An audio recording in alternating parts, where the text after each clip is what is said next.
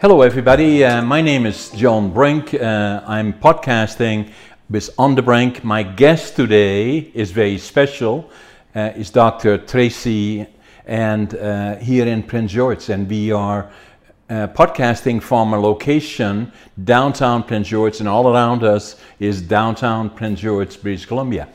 Uh, for those that uh, listen to us and watch us uh, all around the world, uh, you know, Prince George is uh, British Columbia. Obviously, it's in Canada. It's about 800 kilometers north of Vancouver. And Dr. Tracy, uh, a special guest, guest today because she is the first guest for me with this particular series of podcasts that we are doing. So, welcome to the show, Tracy. Thank you, John. It's wonderful to be here today. So you are a medical doctor. Should I call you Dr. Tracy or can I call you just Tracy?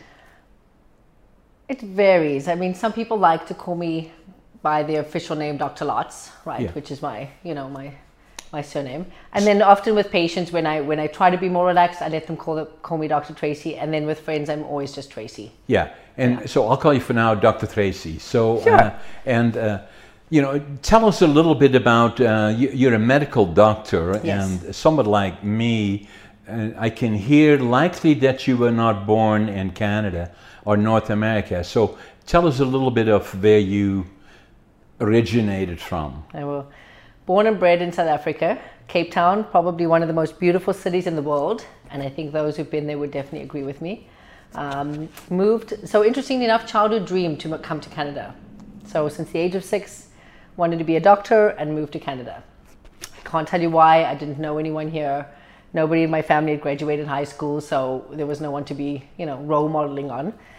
And uh, got to med school and then just made sure I could get myself to Canada. So moved to Canada in 2008 when I was 28.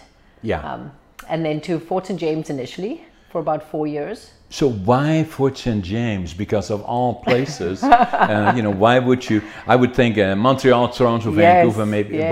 Why, why Fort St. James? It's a tricky situation. The, the medical kind of societies between South Africa and Canada at that point had kind of a, an agreement where they wouldn't poach the doctors from South Africa. So technically, you can't hire a foreigner um, directly off, off the bat. But they do have agencies that actually help with the recruitment. And as long as you meet the criteria, you're able to kind of license at that point, license into, let's say, private clinics. So I went just online to look for some information on different places that I could work in Canada.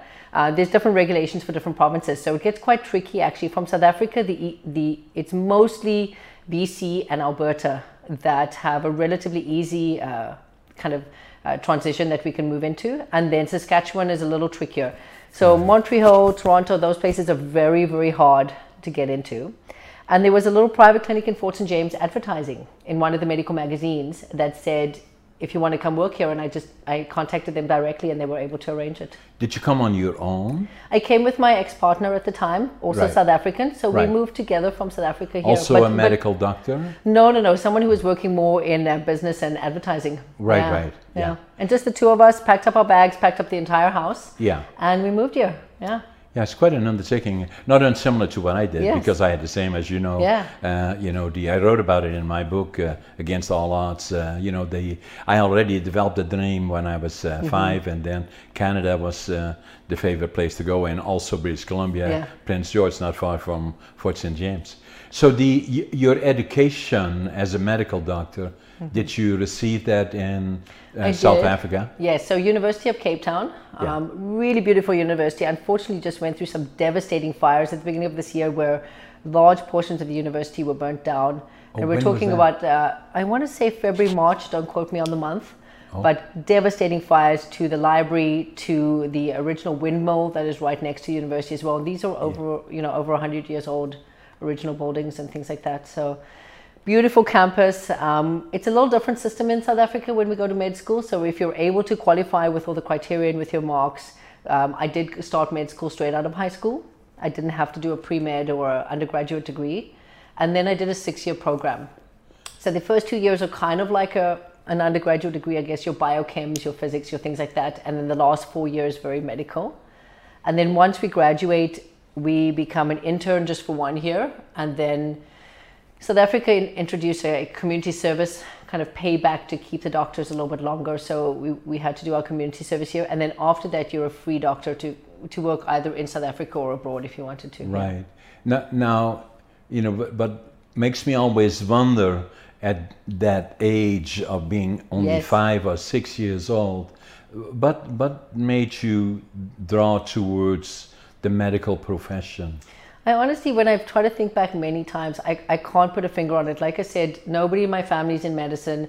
Um, most, you know, my dad was a postal worker. My mom was an office worker. My family hadn't graduated high school.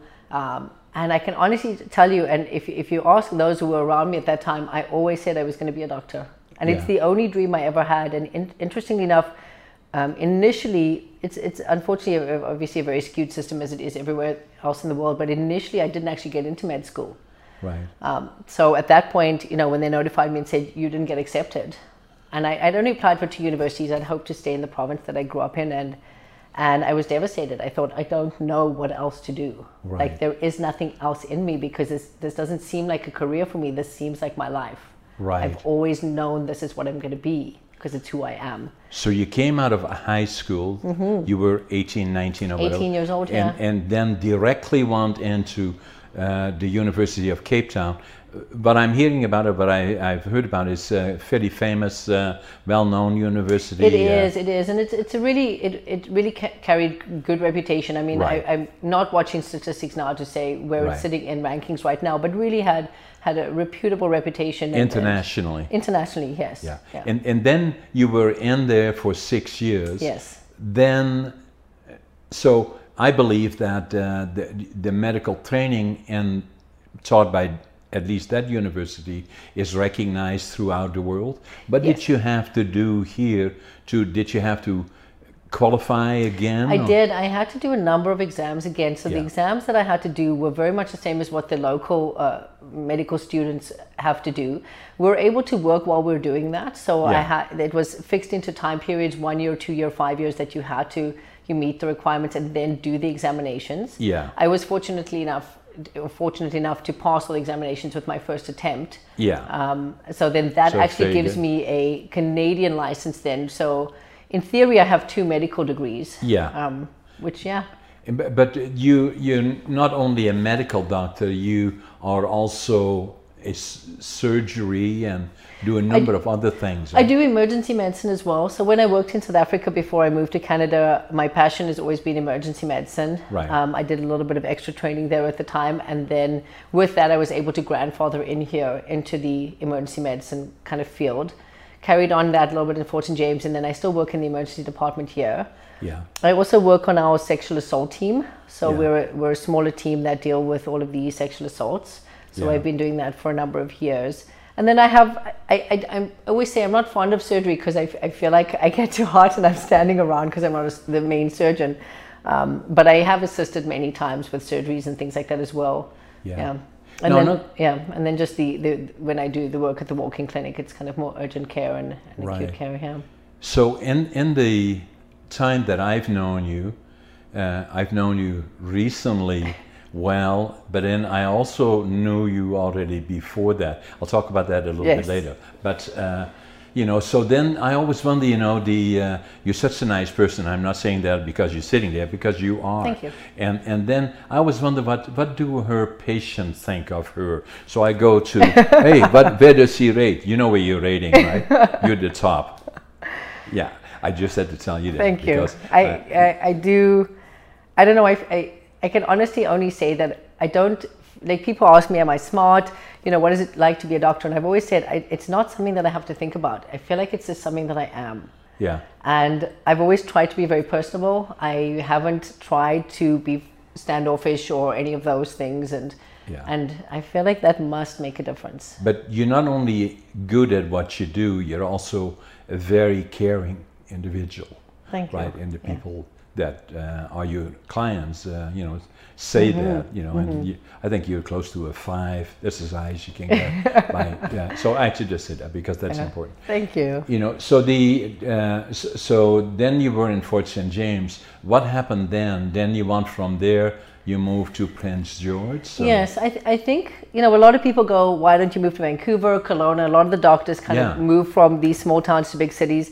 There is one, there's one motto that I live by, that the grass is not greener somewhere else, it's green where you water it. Exactly. So I could move anywhere else and Yeah. not necessarily solve all the problems that I think I have here or find all the happiness that I think is maybe missing. Right. Um, it was a work opportunity. My ex-spouse had managed had gotten secured a job here locally in Prince George, so the move became appropriate for us.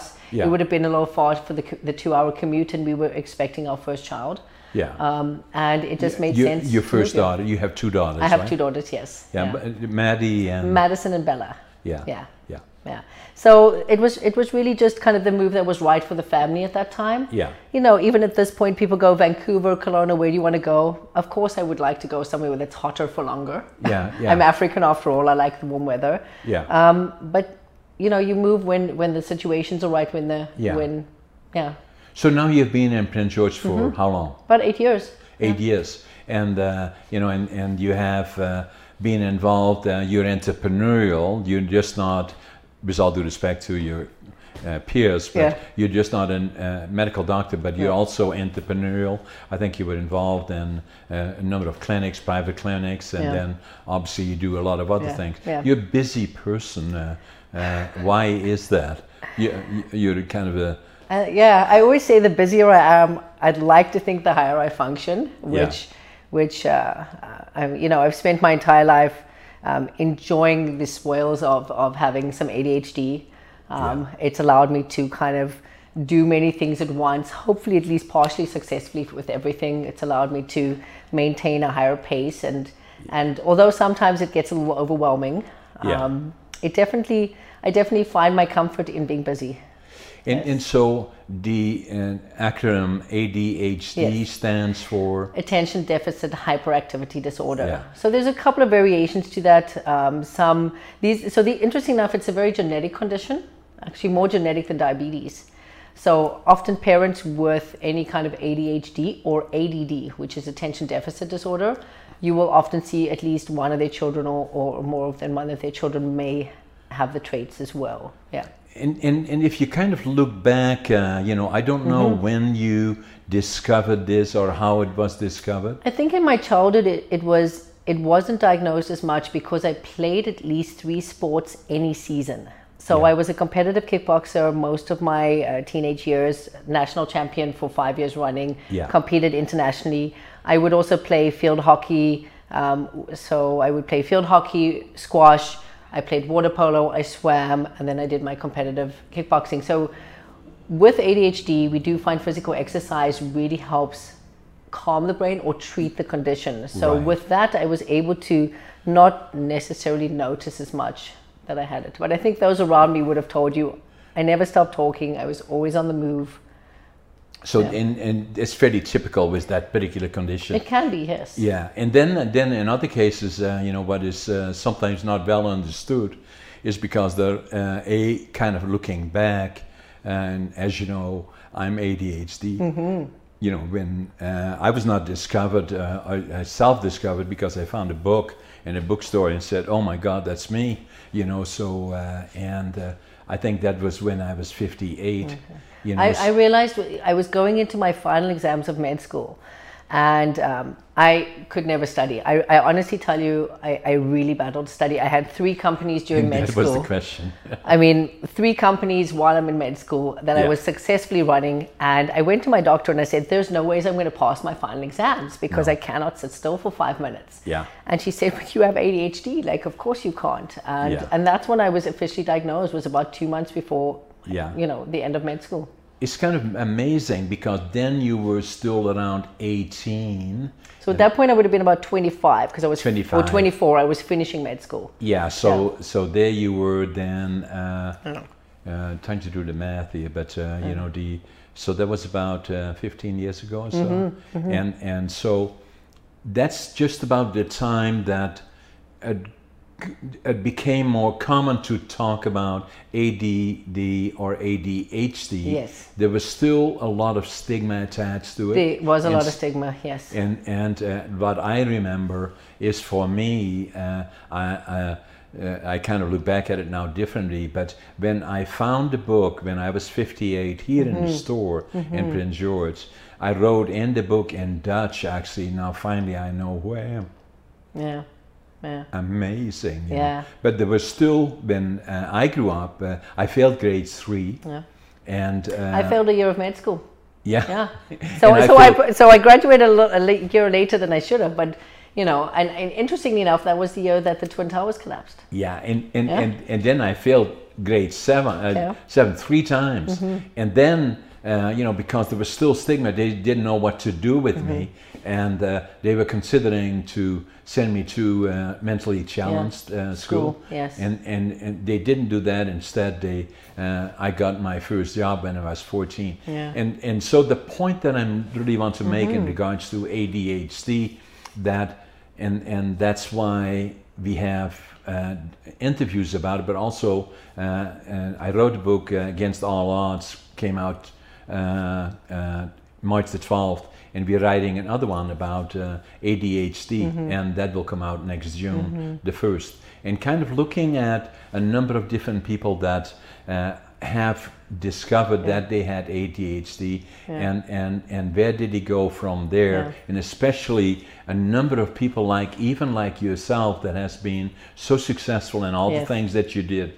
And you are so together in terms of a person other people would say the same and uh, although it's difficult to talk about myself obviously but i've been quite successful in business Yes. and and uh, you know and and so the way i kind of look at it that uh, it is now kind of moving into an area where the stigma is kind of going off of it. Uh, But I meet virtually on a daily basis, virtually people Yeah. that, as I talk about that, we will be writing about it, that are still struggling with it, either for themselves or inside the families. You, as a medical doctor, Yeah. I'm sure I see this encounter it. uh, yes. I mean, I was, I think I was just lucky that my doctor at the time was open to it because her daughter had it. Had her daughter not had it, I'm not sure I would have been received with the same kind of positivity at I the agree. time. Um, I can tell you, I can see kids all the time that do have it at the clinics, and unfortunately, they're not all as, as lucky as you and I are in that it allows them to be more successful. Right. Because unfortunately, these kids are not able to manage. I always, I always speak of my squirrels. So people who know me will speak of my squirrels. I say my squirrels are running crazy in my head, Right. and I need my squirrels to slow down. Exactly. And um, so unfortunately, they don't tend to, to find a way to get control of their squirrels and aren't able to to ground it. Like I said, sport for me has always seemed to to help keep them at bay, if I can put it that way. Yeah. you, you see the accomplishment that I would think in terms of success and, and people reconciling that it is not a bad thing. In fact, it is the opposite. So I call it the superpower. It is a is no superpower, question without a doubt. that, Yes. that is no question Yes. that I could not do the things that I'm doing. And, and sometimes all around me is, Mm-hmm. is chaos, but uh, I always have a way of putting things together, and Mm-hmm. it gives me the ability. I'm not I, I'm not medicated in any way. Uh, I'm just me for what I am, Yeah. and uh, and I'm at peace with it. And uh, you know, so and and have to a certain extent reconcile that in terms of how does how do I make ADHD work for me effectively? When I did the self-diagnosis, I went to Google and looked at the list of Yes. 20 indicators. I had 19, and the one that I did not have because I taught myself not to have is impulsivity because I, I have to train myself. Uh, Oh. Yes. Naturally, I want to be, but in business, I cannot do Yes. that. And so uh, I had all, for all intents and purposes, all 20 of them Yeah. and, and taught myself to be different. The other part that uh, I found uh, uh, quite helpful in my case is uh, I, I lacked self confidence because of it, because of the lack of formal Yes. education and other things that I thought I had failed. Yeah. And, uh, you know, so, uh, but helped me to a certain extent is uh, Toastmasters. And uh, Okay. I was a Toastmaster for 10 years and, uh, and rose right to Yeah. the top of Toastmasters. Is that, but we do, I believe, as one trait that I may have, is that uh, I'm in such a big hurry that I'm ahead of myself a lot of times. it, I taught myself not to do that. Yeah. And, and what Toastmasters did for me, uh, initially I didn't want to go there, and, uh, and then when I did go, I became more and more involved because typical ADHD is once you see something, I believe you have that, that you love the medical profession and you were very, very good at it and Mm-hmm. interested in it. The problem that I had in school, they had nothing that interested That me. liked, yeah. Mm-hmm. And so therefore I really was never there.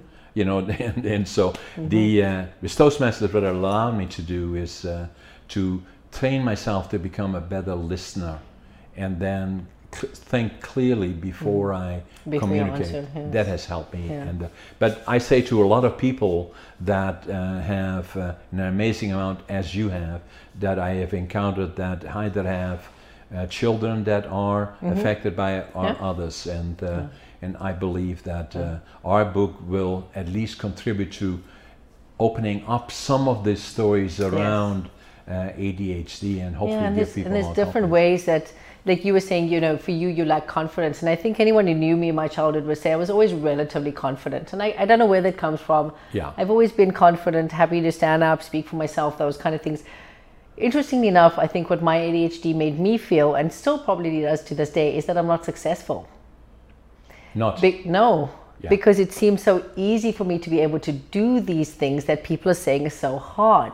Yeah. So I'm going, but that didn't feel like a big deal. So this can't be successful. So therefore, I always see myself as not being successful, despite the things that I may achieve that others see as success. Because in my head, I can still imagine a hundred other things that I think I could do Yeah. that would be bigger. I have the same, uh, Dr. Tracy. Yeah. I still feel that, uh, you know, I could have done much more than I did. And everybody Yeah. says, "Oh, you're so successful," blah blah. Yeah. So, and that's another part about Yeah. it that. Uh, So it's not a lack of self confidence as much as it makes it. Yeah, it it just kind of makes you feel like you you you know you haven't really achieved anything. Although people see you as a success, you don't see Correct. yourself as a success. Yeah, Yeah. correct. Yeah.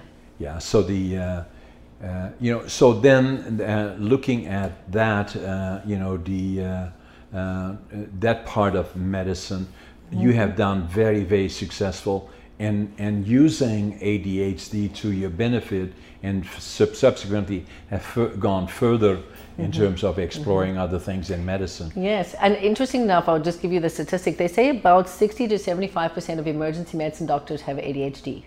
Amazing, yeah. Because, and I always tell people, I say, when it gets more chaotic in the emergency department, I feel calmer. You know, I don't go into panic, I'm not running around. I feel quite calm if there's multiple things happening in a panicky way. And I think many of our, my colleagues are similar in that, again, it works as our superpower to allow us to do that kind of job. and you'd probably find it similar with many of our military veterans. Yeah. Um, I feel uh, many of them probably had ADHD and feel quite calm in that setting. Um, not that that setting is very healthy, but you I know agree. when they're serving the country and things like that. Yes. Yeah, and th- that's the benefit of it, right? Yes. So that's what becomes the superpower. Yeah. Yeah. So the uh, talking a little Mm-hmm. bit more about medicine as we, you know, looking back to Yes. medicine. To me, there was always a myth around, uh, you know, I go see the doctor, and uh, then uh, you know, the fortunately I didn't have to go too often, but uh, and and I knew them, but it was usually in in the way that uh, you know they have about five minutes at Yes. the most, and then from there on in, uh, you know, the uh, th- there was not all that much of a system to it. Uh, I always remember going into the doctor's office and then the doctor that I had had a file, even with the little things that I Yes. had, just back and you go like this. Back it. the Yeah. papers. Yes. Yeah, still do and, that. and yeah. then uh, you know, then uh, okay, well, it's all okay, and then uh, you know, you you never were quite sure, you know, if if there are things that, uh, yeah, how can I be preemptive in terms of saying that? How can I? Because most people don't really know. No. Uh, you know, if it is Yeah. diet, if it is Yeah. lifestyle, and Yes. and all the other things, and. Uh, And some of that's also very different in different countries, right? So in North America, though, people kind of, because they see more, there's a lot, you know, I mean, there's social media all over the world, but the medical system's quite different in North America. And I use the kind of the general term North America. America's medical system is very different to Canada. But if I consider comparatively to Africa and here, there are no screening things. There are none of these things that you can do. You, you don't really go to the doctor unless you're sick. Yeah. Because there, each time you have to go, you have to pay. Yeah. So you're paying. There's no free medical system. No. Um, in the sense, you know, if there there is a free hospital system if you were sick, but it's it's very run down. It's it's very uh, derelict, and and you don't want to end up there, unfortunately. And so in that in that country, you only see the doctor if you're sick. So you know you'd go in for your strep throat, you'd go in for your warts in your toes when you're a kid. Uh, you got a bad cut. I remember I remember cutting my chin open. I was probably about twelve. Um, I was very clumsy because you're always going too fast, of course. Yeah. And uh, cut my chin open, uh, and they take me to my doctor's office, and he would just stitch you up in the office there, and then send you off. And I, there was another time I cut myself open. So those are the kind of things you went for. Where in Canada, because with the MSP system, which really kind of gives everybody access to medical care, which is amazing, it does mean that people are constantly coming in for no reason almost or Yeah. with without kind of any surety of what they're supposed to be doing or things like that and then Yeah. of course we have the system as well where everybody wants to be screening for something everybody's always scared you've got google added to medicine now so everybody's googling things and they want to come in and i, I need this checked and i need a like you know You know, this is just a comment. Somebody made the comment the other day. They said, "I want a full metabolic panel done," and I, I, I sat there thinking, "I don't know what this person wants." No, no. because there's no such thing. Yeah. But you go onto Google and they created all of these, um, you know, scenarios where get screened for this every couple of years. You know, but if we go back to classic medicine, you, we, we, we monitor um, babies and, and, and you know children when they're really young. Other than that, we really don't monitor people. And then we kind of bring it back when, when men are 40 and women are closer to 50 and say, okay, at this point you should be checking in with us again. Yeah. And in between is just a gray zone of come in when you're sick. Yeah. Um, yeah. So as in, so that's what we have now. You Mm-hmm. know, then uh, uh, usually what we see about the medical system, it's it's good in Canada, better than Yes. in some other places. Yes. On the other hand, we all get equally Yes. the same, and Yes. and uh, and I can tell you that even as a physician, that I get got the same treatment many times as my patients. I didn't always get bumped ahead of the line. You know, even I had cancer too. I've had cancer. I've survived, and even at that point, I had to wait my six or my eight weeks for my appointment. And you know, you you're put in line. Yeah. Um, it's not always as accessible, um, but there that, that comes down to the question of whose life is more valuable, right? Yeah. So that's the argument. Is but Yeah. if I if you're more important and I push you ahead, that means you're trying to say that your life is more valuable. And we always want to acknowledge that everybody's life is equally valuable. yeah. Yeah. And and uh, and I believe your your touch with cancer was recently, right? Well, I recently had a, a, I, two years ago. It, it will be well 2018.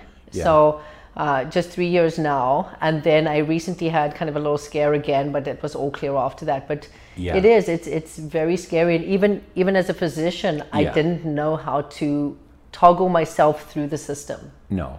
I didn't know what was next. Yeah. Um, I, you know, once it got all cleared and I had my surgeries and my things like that, I was just left. Like nobody followed up on me. Um, I No. didn't, you know, I didn't know who to check in for screening, any of that. It, it, it is kind of a scary place to be. Yeah. And, and it probably taught you something else in terms of that, you know, although you are a very able uh, medical doctor and physician and have had the exposure, Mm-hmm. Yeah. that you have to be even more alert to your body, body in terms of doing more preemptive. Yes, How can we, definitely. what can we possibly do to be much more proactive in terms of exactly. In, preve- in preventing disease. and the, the preventing Yes. and, and living healthy lifestyles and avoiding the obvious and Yes. uh, and what can we do about that I mean, the biggest thing I think, and people really feel that this is overstated, and I don't think it's overstated enough, is our diet. And unfortunately, the food quality in industrialized countries is getting poorer and poorer.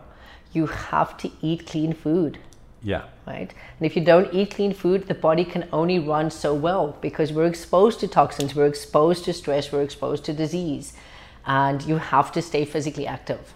The two biggest things would be, you know, a healthy diet, and I'm not saying you can't eat McDonald's. I'm saying you have to eat clean at least 80% of the time. Yeah. You have to stay physically active, and unfortunately, walking the dog around the corner or around the block doesn't count as physical activity, right? And then you have to try and get enough sleep, which isn't always a reality for very busy, you know, Right. people with or, or jobs where they're working uh, shift work, where Well, the it becomes a question nights. of priority, right? Yes. Because no matter how busy it may appear to be, Yeah. if you're not healthy, then you have no, No. nothing. You know. and, so- and and something that it's something that I believe very strongly in, and uh, you you can look at the statistics as well. I do believe that alcohol is a number one factor in probably the entire world for disease burden. yeah, So excessive alcohol use Yeah. and causing not just disease but causing financial strife to families and then that creates you know neglect with children neglect with family members neglecting job All of that. self neglect um, obviously when you're doing that you're not eating healthy so as much as there are many dr- drug crises Yeah. you know we look at fentanyl we look at um, you know marijuana use all of those things are of course very catastrophic Yeah. but in my opinion the alcohol issue is the number one understated health issue yeah, and it is not only from the perspective of being physically unhealthy; this also destroys families. it destroys and everything around them so families relationship jobs Yeah. you cannot maintain Yeah. your job um, you know the, the possible negative even if you show up drunk Yeah. you know driving drunk things like that it, it's really it's the one thing that people it's just become such a lifestyle everybody goes home and has a beer has you know every m- most of the people I know in a similar age group to me, you know, that I can't wait to get home and have my glass of wine, or I'm I'm going to yoga and wine, or we're doing paddleboarding and wine, or you know, we're having beers at the end of our, our hike. So everything is very driven around the alcohol, and Right. to a degree, it's almost the only thing driving them to do it. Yeah, And yet, the, the positive that they're trying to create is then followed with a negative. yeah, And I can honestly say one other thing that you have to have if you want to live a good life is a positive attitude. yeah, Because without a positive attitude, you can be gifted with everything you ever need and want, yeah. and it's not going to be it's not going to be enough. Usually, what I do is, uh, you know, for me, the foundation is attitude, passion, work ethic. Passion. result, Gotta have some passion. success. Yes. No matter what you try to pursue, Yes. that once you have that, Yes. then that gives you uh, a, a good way towards success. The the other thing about medicine that uh, you know the, it is the med there is so much information out there Mm-hmm. either in uh, uh, you know health uh, in in pills that are uh, off uh, over the counter Yes. uh, so the uh, and and but a lot of them are are uh, not. There are a lot of supplements. There were a lot of vitamins. There were a lot of you know health directive kind of. Medication drugs teas toxins things you can access and and really many many of them are not not necessary. If you look at many of the over the counter stuff there's not always regulation to the dosing whether it's clean whether you're even getting you know they they you, let's just pick magnesium. Magnesium is a great natural supplement people should be taking for themselves. But if you're not buying a good quality magnesium you're not knowing what you're getting um, or it may not be the right kind you know, and then we get many teas. People buy a lot of licorice things. Licorice is a great um, natural supplement, but it also has many negative ne- medical side effects. Right. So you can't just be taking these things No. following Google or you know reading an No. article that one person put in, in you know in the Vanity Fair or something like that. You can't just go on on on one segment of information Yeah. um, on these things, but really combining many natural things with modern medicine is is the only way to live. Yeah. Yeah. Now the the other part about it is uh, I got exposure to the Center of Integrated Medicine that you are Mm-hmm. Yes. uh, also involved in. Yes, I am. Which combina- combines uh, natural medicine and Let's and call it scientific medicine then. Yeah. Or or the, the you know scientific. I don't know. it's it's hard. Yeah, it's hard to. Yeah, talk about that a little bit Yeah. in terms of uh, because what it does, the objective there, correct me if I'm wrong, is basically saying that how can I, uh, you know, d- d- do something about it that allows me to pre preemptive Yes, of yes. potential Yeah. medical pitfalls that come my way. So I probably started myself going to to that clinic, uh, the. Um, um, and seeing Dr. Boxstart and his team there for probably four or five years. Used to get my IVs, my vitamin IVs, the Myers cocktails, and get Yeah. some magnesium and things like that, which are great for athletes and things like that. So really, always been a little bit open to, let's say, the naturopathic side of medicine. Yeah. Um, I've always been very cautious because there are unfortunately lots of naturopathic components that that are not scientific enough or don't have enough evidence to to really benefit the patients, and we have to be careful. Right. Um, you know, adding that into to significantly. Their clinic has really been amazing. Um, he's so knowledgeable. So really starting to work with him more and more. Yeah. Um, just learning from him as well. um, Yeah. So that I can actually treat my patients more holistically and, and kind of with a, with a more more in what we call functional medicine. So we're using functional medicine, which is not just give you drugs, but it's also about how do we prevent disease, what can we use, what medications or non-medications can we use, and what lifestyle changes can we do to prevent the disease itself, working with the whole body. Makes a lot of sense to me, but It does. it's still somewhat controversial within. Very controversial. Yeah. So this is this is a controversial statement I'm even making, saying that I'm working with them because Yeah, and, and yeah. so why is that? Is that because don't shake the or rock the boat here because we like it the way it is and we don't want to? partially, I mean, it's like any industry. You know, if if if you work in let's say the food catering business, I think you know restaurants. Let's use the example of restaurants, and then suddenly guys came in and said we're going to have food trucks. I'm sure the guys in the restaurants would have a hundred reasons why food trucks are no good for food and how it can't be clean and, and, and come up with ideas, right? Yeah. And most of it's fear based. It's very fear based. Yeah. Um, some of the some of the fear is also based on really kind of outlandish practices, and we can see the same in modern medicine, but we see, we saw unfortunately more of it in natural medicine, um, in just ways that seemed more i always use the term frou-frou but they're just not scientific. They're they're not actually medicine but they're also even if we combine chinese medicine we use ancient um, ancient rituals and things like that they just weren't things that were actually healthy for the patient Right. in any way. And unfortunately there is a large portion of the naturopathic medicine that can be seen in that light. Right. and that's why it's always been very negative. It's been seen as a negative because the assumption is that that's the only way naturopathic medicine is done Right. which it's not. Yeah. it has got a lot more credibility in It has last. got a lot more credibility, and functional medicine has become something now that a lot more medical physicians are training into, which is really learning back to the more natural forms of using preventative to preventative measures for medicine. Exactly. Yeah. So as you then look forward, uh, Mm-hmm. Dr. Tracy, and and to the next, as we somebody is the medical profession is evolving. It's rapidly evolving. and yes. and much much more so than most people even anticipate. yes. Kind of talk to us about uh, what do you see in the next 5, 10, 20 years from now? I think there's a couple of things that I can say about this, and, and part of that even comes down to the current uh, COVID pandemic. I see medicine transitioning in a way that we didn't anticipate even a year ago because of COVID. So we've now gone from very kind of, I don't want to say simple, very a, a, system that was systematic for years, the same kind of medicine. We present it the same way. You have your GP, you do this, and then these other things on the side. So, this being functional medicine, naturopathic medicine, clinics like uh, uh, Center for Integrative Medicine, uh, those places were just seen on the side as kind of add ons which they didn't support. We're now using a lot more of that into medicine, and me- medicine is integrating it very rapidly. And we're seeing the benefits. We're seeing how much healthier we can keep people by using really good functional medicine and, and natural medicine um, methods with with modern scientific, scientific medicine. But the other thing that we're busy seeing a shift in medicine is into more of a component of telehealth and distance medicine. And this wasn't this has been on the forefront and been a bit of a push more recently, but with COVID, it's really gotten a big push. Explain that a little So bit. this now takes your doctor almost physically slightly out of the picture.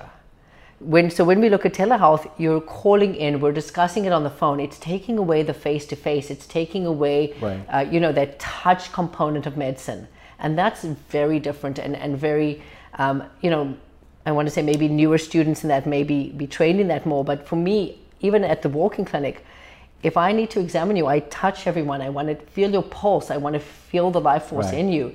And that's being pulled out of medicine as we go to access. Right. So we want to make medicine more accessible. What happens is you call in or you do it by video and there's less of this physical contact.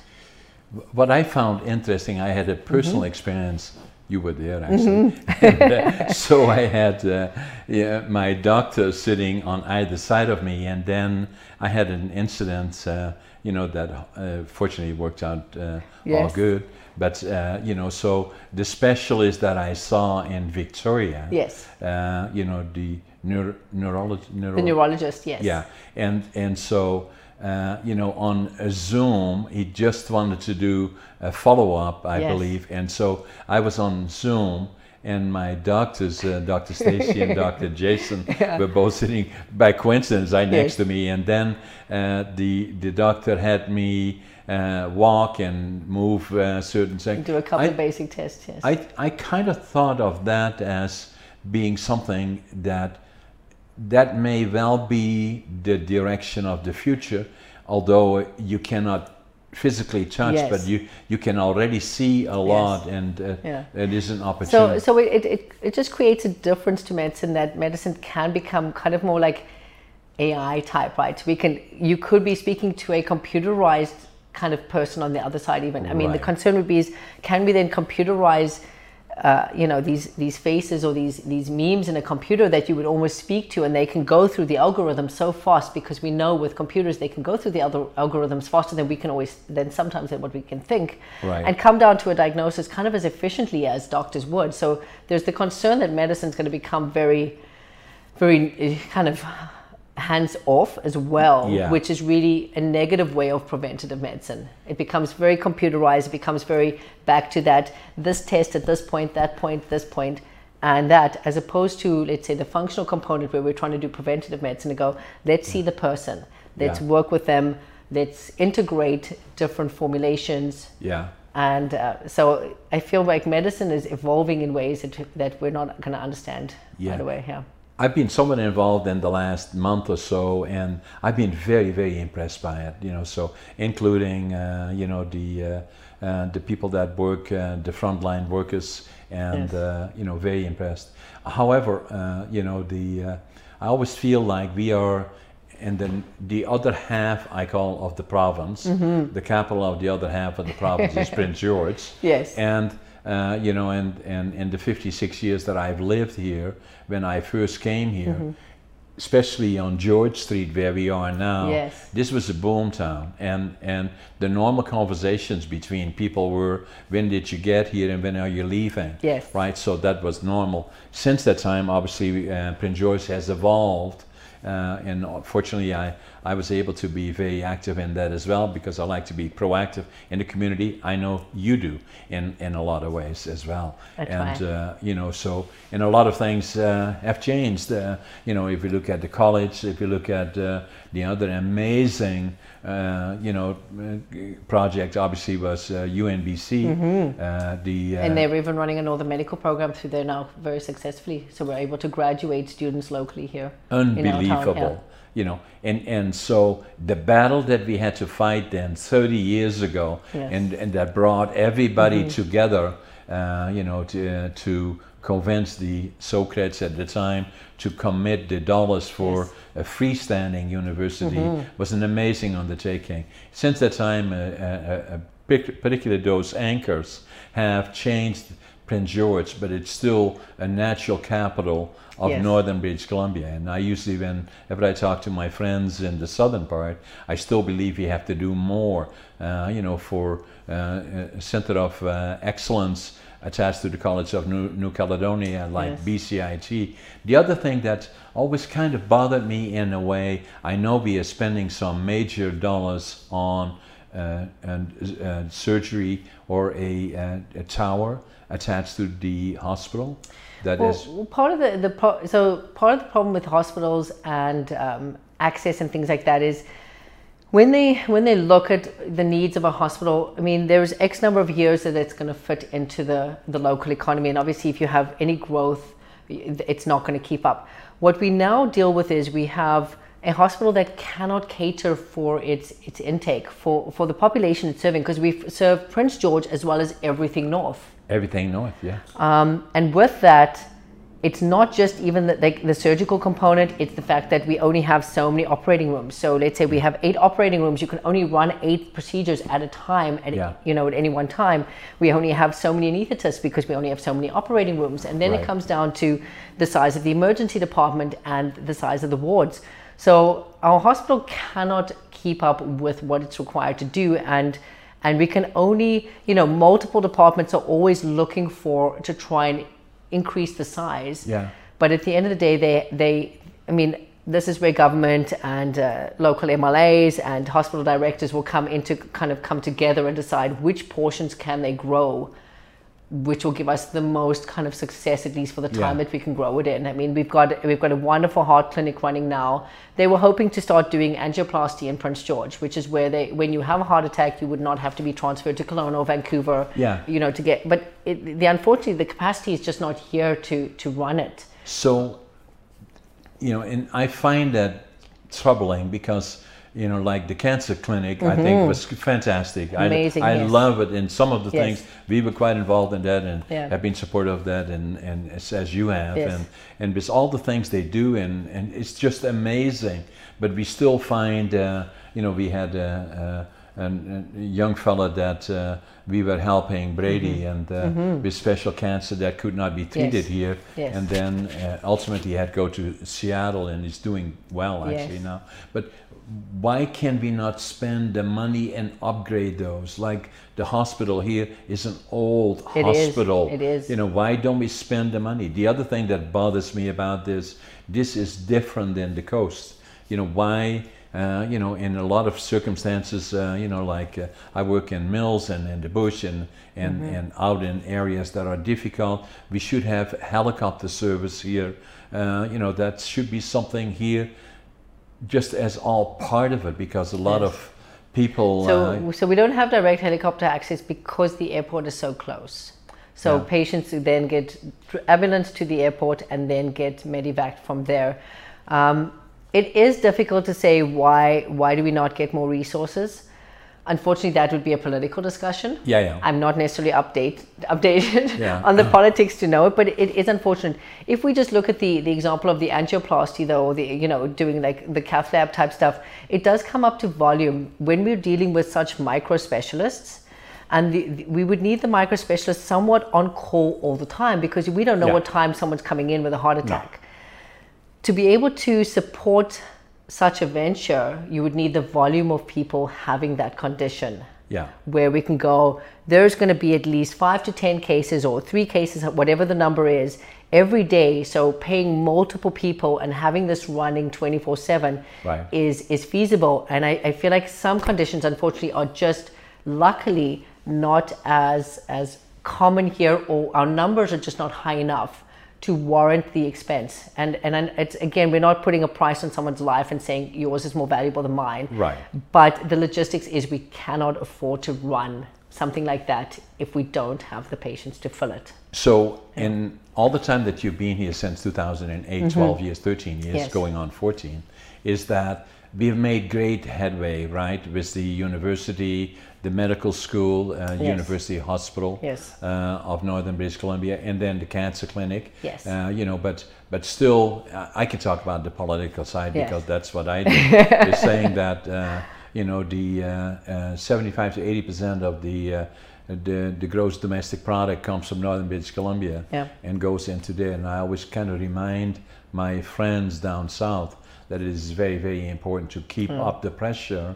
Yes. in investing in infrastructure here. Yeah. And that to me is very important. And I, I feel like part of the change, uh, and again, this is just my experience that I'm speaking of and my, my own opinion, this is not the opinion of anyone else, is that I do feel that the medical system, and I'm speaking mostly now of Prince George, is very uh, seg- compartmentalized. It's very segmented into kind of different aspects, and nobody nobody mixes it together. So it's a very old system that they're they're hesitant to change. Um, I think many of those in charge have been comfortable there for so long, and that change would make them quite uncomfortable. Yeah. And that, that we're not seeing the, the progressiveness that we need because people don't want to be uncomfortable and change things. They Yeah. don't want to go, you know what, this is better, or we should be working with this, or these Yeah. two departments should be talking to each other. in a better way than sending a fax to someone's office and hoping they heard about something. We should have a better system that that allows everybody to feel part of it. Where I can speak as, as a physician myself. I, things are very broken, and I feel outside most of the departments, and I feel outside most of the information most of the time. Things will change, and I'll have no idea they've changed. And Yeah. I cannot spend every single day No. checking every website and checking every No. newsletter and reading every long email No. to, to make sure that I haven't missed some new update. And Yeah. so it's a very, very broken system. Um, and I feel even if we can't increase capacity in certain aspects, if we were able to improve how it runs in a communication way and in a connected way, Yeah. that would change people's care already at least 50%. Yeah. We get 50% improvement in how people are able to feel treated, get access, and know what's going on um, if we were able to actually connect everything locally.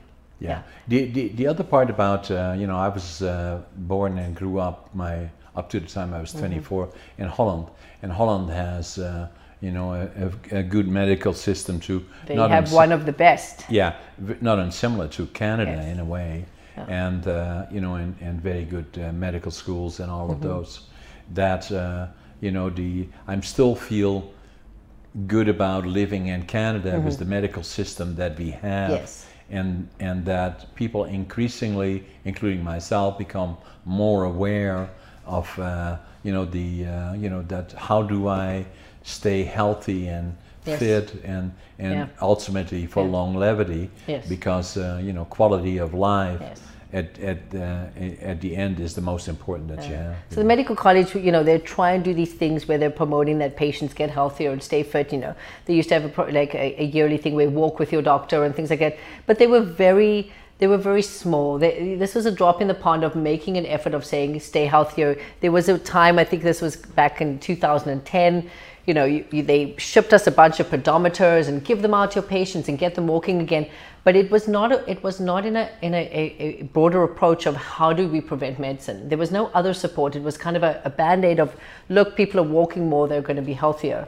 Um, and in general, I feel if we if we don't even acknowledge our allied medical services that we can use, you know, you look at physiotherapists. I'm a big supporter of acupuncture. I do acupuncture myself, right? Yeah. So using other forms of medicine Yeah, for health and prevention, yeah, there's no ways we're going to be able to prevent disease the way we're thinking we are. Yeah. we have to incorporate all of it into the lifestyle. How does that happen now? Uh, you know, like if students that uh, you know that go to uh, you know the medical school Mm-hmm. here or in in uh, at UBC and Yes. down south, is it are they being taught the other practices like? Definitely not. Um, I can guarantee you that they're not being encouraged to use the other practices very much. So it really comes down to self exposure, whether they know people who have used other functional medicine or naturopathic medicine kind of forms themselves would, would allow for how open they are to it. But in, in general medicine, they're not they're not teaching this. No, we, we're using more other techniques, we, like trigger points and, and little things like that, which are you know um, different forms of medicine. But it's still very much controlled to to the old uh, kind of doctrine. Yeah. It still needs Yeah. you know getting into But I, I think some of that comes down to licensing and control of the other, um, you know, kind of co-medical uh, specialities, right? So if the college, if the College of Medicine cannot control that those specialities are graded to a certain level and that they're safe to incorporate, I think that's why they're just keeping all of it out. yeah Yeah. interesting the Yeah. uh, It's a, it's, it's a very functional medicine is definitely growing. It's it's becoming more spoken about. It's not as taboo. I can tell you every day when I suggest to people to use you know uh, to use Dr. Boxstall or his clinic or even other forms, acupuncture and things like that. People often raise their eyebrows and go, "Wow, I wasn't expecting to hear that from you." Um, and then, you know, occasionally you get people that you can see they have no interest in incorporating that, and a lot of other patients are very open to it and they're Yeah. eager to know the information and or go speak to someone else who has even more information to, to look after themselves. yeah Yeah. So the, the other thing I just wanted to uh, quickly because we, we brought it up before is that uh, so that your daughter was uh, only three at the time, and so I was going to Earl's trying to eat healthy, and so I had uh, the uh, a salad, and I used to go by myself, and I take my iPad and kind of check emails or whatever, right? So while I'm sitting there eating, and so and then this little girl comes to me and starts talking to me and and and you know I, I love kids right so and I started talking to her and then I started I, I have lots of pictures of horses and Yes. I started showing her Yes. my iPad with the horses and and uh, and then I thought oh I don't know where the you know Yeah. so and so when was that that was So that was, that was probably about five or six years ago, yes. And I, I, I want to say, I can't remember if it was my mom or aunt was visiting. two from South Africa Yes, yeah, I think it was my mom and my aunt actually, Yeah. probably for my mom's 55th birthday.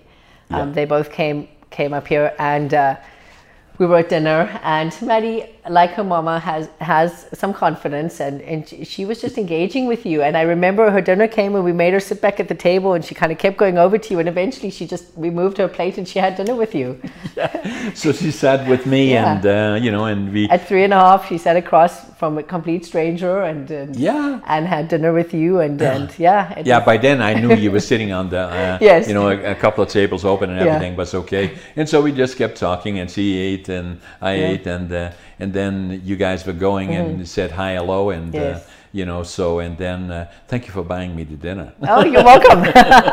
and another kind of small factor to that even is that um, if we, you know, we always go back to like your mom's maiden name. So my mom, my mom's, ma- my mom's also a Brink. So there was there was Always that. Yes, my family are Brinks. oh my goodness! Yes. So my uncle's still a Brink because he never obviously lost his surname to to Yeah. marriage. But yeah, they were all Brink. Amazing. Yeah, my mom was a yeah. Brink. Yeah, so the uh, and obviously South Africa Yes. has uh, because of Large the Boers yeah. have a lot of uh, Dutch background in Yeah, it. Uh, yeah. You know the and Afrikaans. Uh, you probably speak, speak it, yes, has a lot of. Uh, I don't think I can understand it, but it has a lot of Dutch in it, I believe. You'd be surprised, actually. I, I've been able to hold conversations with, with Dutch people, and the, the writing is definitely similar enough that you can read and kind of understand what they're saying. Yeah. Yeah. Yeah. So uh, you know the, uh, but uh, yeah. So it's uh, it's it's. It was interesting. And then I think I bumped into you again at Gold's Gym because Yeah. we both used to love frequenting there, and, and Yeah. we had our little morning training times, and Yeah. you would be there when you were training for your for your competition, and Yeah, I I'm going to go back there though. Definitely. And, and I'm nearly 81, so uh, I want to compete again in uh, when I'm 82 Mm-hmm. next year, and so I look forward to that. And uh, you know, but thanks to you and and uh, uh, Jason, Dr. Yes. Jason as well, and others, and uh, becoming more aware of uh, you know what's preventative yeah, Yeah, and what we can do even just to manage i mean i always felt you know i said i i'm healthy I, I look after myself i have a very positive outcome and yet why did i get cancer and i can tell you i woke up one morning and i knew i had cancer yeah um, and and it's it's not enough to do the basics Right. anymore. Unfortunately, life is too stressful. Gotcha. There are lots of toxins. Our food quality is not great, and I'm not trying to do the naturopathic spiel here. I'm doing no. the this is what we're going to need to incorporate even into regular medicine if we if we stand a chance in not having you know disease numbers just skyrocket right Yeah. people are getting sick because we're not going you need to make this change from early on and it's not indoctrinating that we end up with eating disorders or over exercising or any of the stuff but what we need to do is be very conscious of the decisions we're making yeah, but it's never too late. it's either. never too late oh without a doubt not at all you know like any change you make even Yeah. small i tell patients even if you make a you know a 10% change and just consistently stick with that a year later it would have dramatically improved your health and the longevity yeah So if we sit here and after our discussion Mm-hmm. that we have had, and we kind of reflect back and to our guests that may be watching us, that uh, we, we say a couple of things, I Mm-hmm. Yes. believe, at least from my opinion, and, and hopefully yours as well, is that I say ADHD, ADD is not an uh, affliction, it is not a liability, it's an asset. it can be an asset and and and every every person is different some may need medication some not but looking at it with a negative attitude is not healthy No. it's it's it's it's just a different way the brain works. Yeah, and the sooner you recognize it, Yes. then you can adapt to it, but do Yes. not treat it as something that is negative. Yes. It, it may well be, in some cases, Yes. positive, as it appears to be for you and for me. Exactly. And, and the other thing that, uh, you know, in, in kind of closing is that uh, the medical system is changing.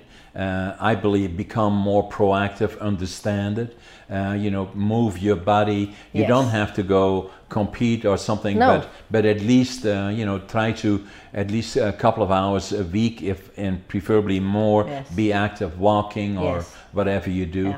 Diet, extremely important, right? extremely important is, is you know and the diet and i'm not preaching diets i'm preaching what we're putting in and, and quality of what we're putting in. And i know it's very expensive to eat good quality foods but really being conscious of the decisions you make Right. and the quality of the food and and making again just small adaptations. Instead of three spoons of sugar in your coffee try one right? Even small changes reduce sugar intake. Sugar is probably one of the biggest toxins that will drive all kinds of disease Yeah. right and and making small changes in what we eat and what we put in ourselves And become aware. right? become aware yes and and and alcohol. Uh, you know, I grew up in in a and i'm not saying don't drink but i'm saying the the excessive use of alcohol and the excessive need to have alcohol in everything we do and and and the the the addiction to the the the, the socialization of it as well Yeah. um, you know really being conscious of whether that drink is is needed whether it's going to be for a fun time or whether this is just because i have to every night because it calms me down that that's a problem it, it becomes it Yes. potentially becomes Can a habit, right? Becomes So- a habit. But yeah. if you're using it socially for, for that kind of thing, that's okay. So there are there are healthy ways to use alcohol much better than we are. But not using it is just fine too, you know. And not So using it's- just it's fine too, accepted. I exactly, don't yes, drink, and yes. uh, and nobody Yeah. ever says, okay, well, uh, you know, blah blah blah, whatever. Yeah, yeah. but it's all part of a healthier lifestyle. Yes. uh, is is very very critically important. Things can go wrong, and to be become aware and uh, uh, live a healthy life. Vitamin D, I think again, if I can just throw this in last minute here, vitamin D critical for Canadians. Please, there is not you will not have enough vitamin D. And if we look back to, you know, if we look back to the old ages that we speak of, vitamin D used to cause rickets. These people had their bones used to bend, they were unhealthy, and we, we kind of understate the importance of vitamin D. And a thousand units a day is not enough. Yeah. Vitamin D will also look after things like cholesterol, help, you know, this is this is all preventative stuff. Take the vitamin D every day. Vi- vitamin, Vitamin D, yeah. yeah. Yeah. So we're, we're talking two to 5,000 units every day. I give my kids vitamin D every day. We need to be using it more. Depression, cholesterol, bone health, mood, all of these things you need. This is something that comes. You, we look at these videos, we watch these things about Africa, and these people are always smiling. We go, why did the Africans have nothing, but they're always smiling? You know what they do have? They have a lot of vitamin D in the sun. Interesting. I never knew that. Uh, Think about it. we watch these shows about these starving kids that Plan Yeah. Canada and these other Yeah. organizations try and advertise, and yet they're always smiling. yeah, yeah. You know, they they're are. starving, but they're smiling, and, Yeah. and we go, it's so critical for health, Yeah. um, in so many different aspects, right? So, doing things outside, being sun conscious, wear sunscreen, those kind of things, but taking the vitamin D so that we can look after ourselves preventatively and, and actively to manage day to day things.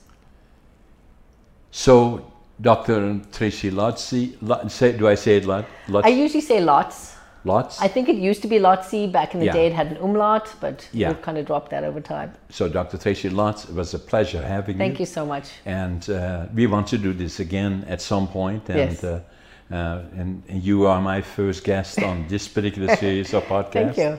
It was my pleasure. You're welcome. Thank you very much Thank for being you. here.